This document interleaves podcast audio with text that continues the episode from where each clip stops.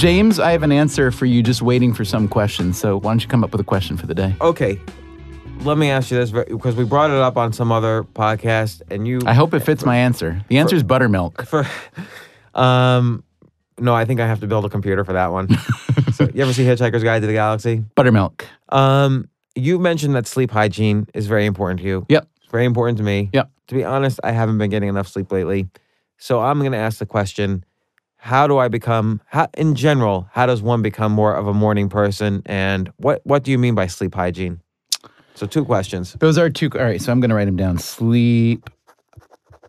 What, what is hygiene? What is sleep hygiene? I know what morning hygiene roughly is. person. Let me start with the morning person because I've left. underwear, let me let me start with morning person because I have a little bit less to say about that. Not that I have so much to say about sleep hygiene, but um, it is apparently true that there are morning people, early birds, and there are night owls, and that that is what you call a chron- chronotype. Okay, chron- I don't understand that because uh, in the morning your your brain's just been rejuvenated, so it should be closer to peak performance than at night when you've had a full day of depleting your willpower and your energy. I don't really understand the concept of a night owl. so I am not a, a doctor, nor a scientist, nor a chronotypist of any kind, You're but a, cre- you're a, you're a crepidarian, though. I am a little crepidary today, um, but I do know, or I have at least read and interviewed uh, people who profess to know that there are different chronotypes, which is to say that some people have higher whatever functioning in the morning, and some people have it at night. Now, the, that becomes a real problem when if you're a night owl type chronotype possessor, that becomes a, becomes a problem if you live in a society that's really built around morning productivity.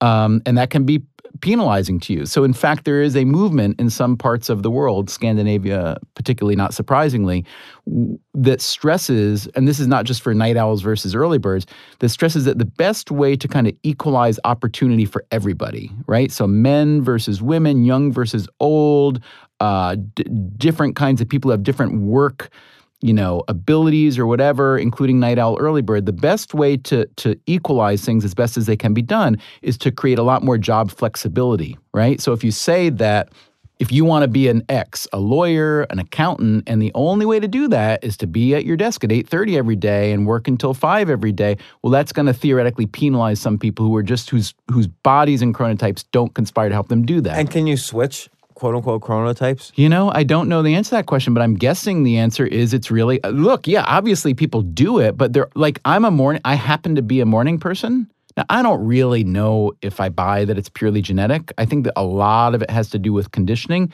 I was a kid who grew up in the country, kind of in a farmish, farmy setting. So I would often get up pretty early to do chores and, you know, there were some animals and da da, chop some wood, blah, blah. So it may just be conditioning, but I like to get up at between 5 and 5.30, even now, living in New York City as an adult. And I, and But, I but find, since you did it for years as a kid, yeah, I don't know. I don't, got- I don't know if I'm conditioned yeah, to some extent. But I, I do know that my brain, like my peak brain hours for writing, are probably between seven and eleven a.m. Which a lot of people, a lot of writers and artists and musicians Well- and other people hear that and they think, "Oh my god, I, I wouldn't even want to get up before ten thirty. I mean, Dan Ariely, you know, author of Predictably Irrational and a bunch of other books, uh, The Truth About Dishonesty, I think that was one of his books. He says the brain's peak performance, just in general, starts two hours after you wake up and lasts for about two hours. I don't know if that's true. That sounds um, believable-ish. I do know that we're only starting to learn a lot about all the things that happen hormonally and otherwise while you're sleeping, right? So the things that the reason it can be so jarring to get woken up in the quote middle of the night is that there's a lot of stuff going on that's you know reparation. You know, our bodies are kind of flushing toxins kind of repairing itself. Memories are being imprinted. But look, sleep and our relation and the relationship between sleep and function, whatever you want to call function, whether it's salary or productivity or creativity, is incredibly strong. And I think that a lot of people who spend a lot of time thinking about philosophy and ideology and diet and nutrition are often overlooking a really basic building block of strength, which is sleep. So that's my one foundational argument about sleep and why it's so important to get um, a lot. And they say the way one way to figure out how much you need is just to take a period of time.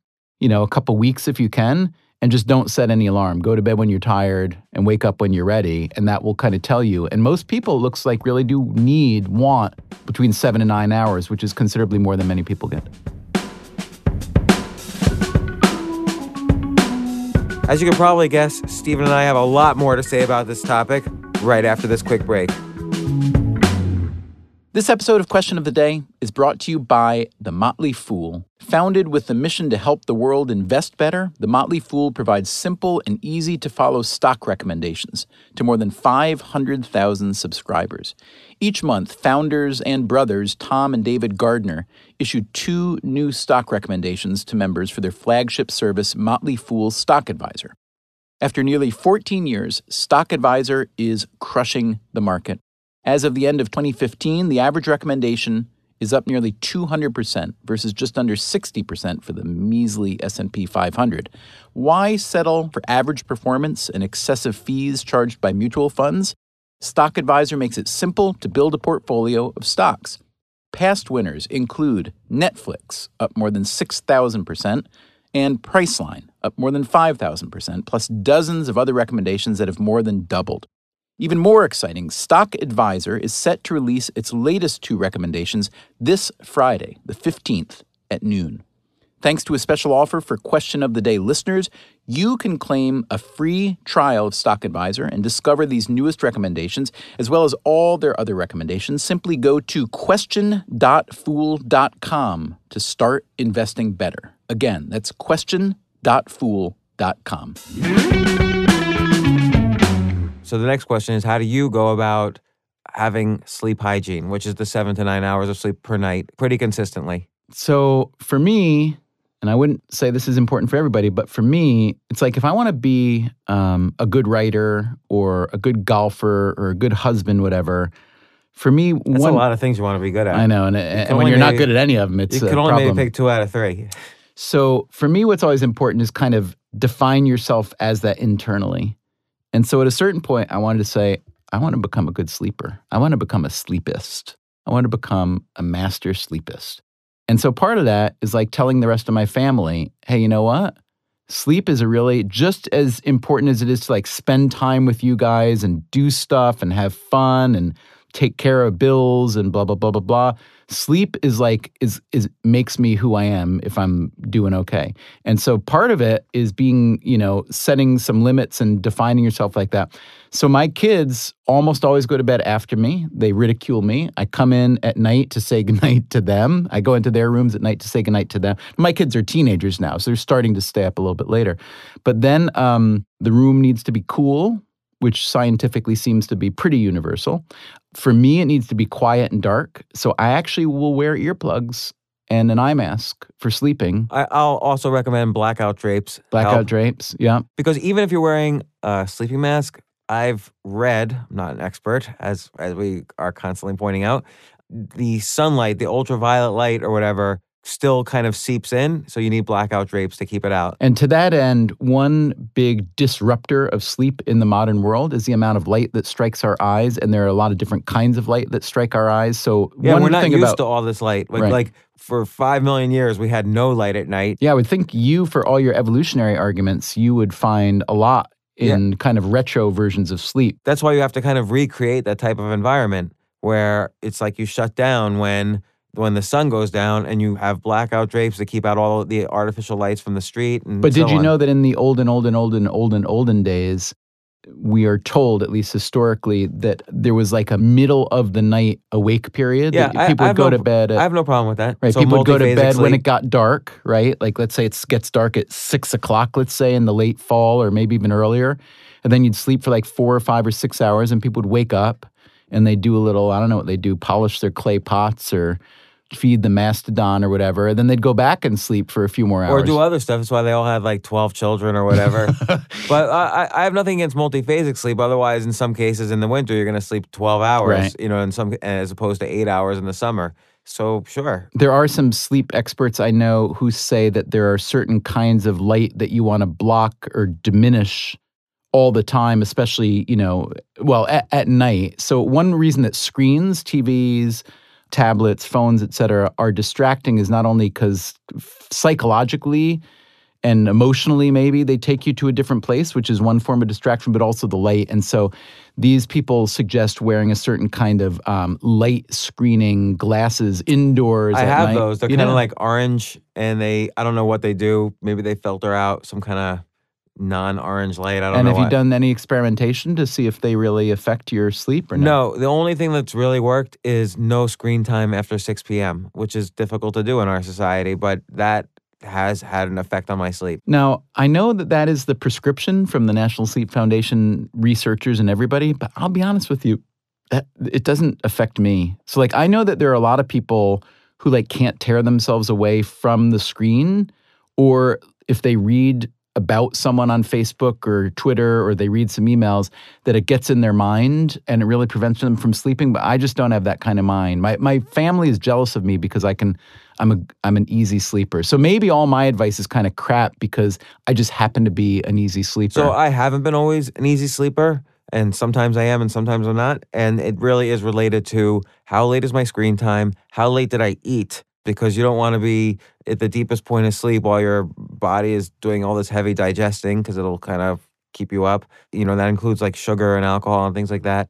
Blackout drapes, no sound, and also an hour or so before I go to sleep, I start to settle in to the bed and read a book or, you know, no TV time. These are all like really strict, but if I'm really having a problem sleeping, this works for me. Do you have any? Um, all right, what's your average? If you know, you probably don't know because the way this. And by the way, sleep data are really hard to come by. We did a we did a couple episodes of Freakonomics Radio about the economics of sleep, which is how I know what little I do know about sleep.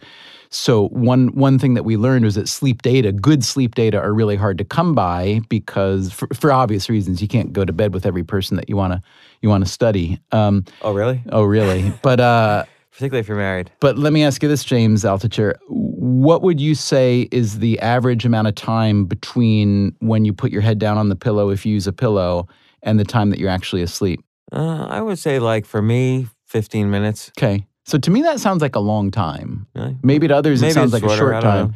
So what are you doing for those 15 minutes? You're just thinking? No, maybe it's shorter. I, I don't really know. I, I can't, What I can't what tell you. what are what is your mind doing in the interim between when you put your head down and the lights out and when you think you fall asleep? Are you thinking actively? Are you trying not to think? Are you do you count sheep? Any No. version of sheep counting? No, I don't do any of that. Maybe I fall asleep. I like I'm saying I don't really know. I haven't really thought about. So maybe you're better at it than you think. maybe. But I do want to add this. A lot of people always tell me so and so sleeps three hours a night and they're amazingly productive the rest of the day. S- Sleep bragging used to be a big thing. It's Yeah. becoming a little less. I actually think anybody who does sleep bragging is mentally ill. So I think if you consistently do three hours of sleep a night, or you know, or if you think someone's doing three hours of sleep a night and you wish you could be more like them, that's all just BS. Like it's just not true. I think it's probably so rare as to be impossible. Ugh, I'm so boring. Stephen fell asleep. All right, to everybody listening to QOD, give us your uh, go onto Twitter at, at QOD. Give us your thoughts about sleep. Stephen, wake up.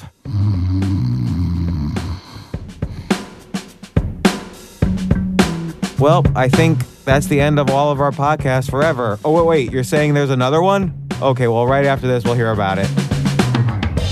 Hey, don't forget we're doing a live question of the day event on Thursday, January 14th in Brooklyn, New York at the Bell House. For tickets, you can go to thebellhouseny.com. We will be joined by an awesome special guest, a comedian and a commentator and general smart person, Negin Farsad. You should check her out online if you don't know her work. Negin Farsad, it's spelled N E G I N F A R S A D. We are thrilled she'll be joining us, and we hope you'll be joining us too. Next time on Question of the Day. Which of the habits that you've adopted have done the most to improve your life? And what I like about the question is, you know, it's about obviously it's about people who are thinking about improving life, which is always a good place to start.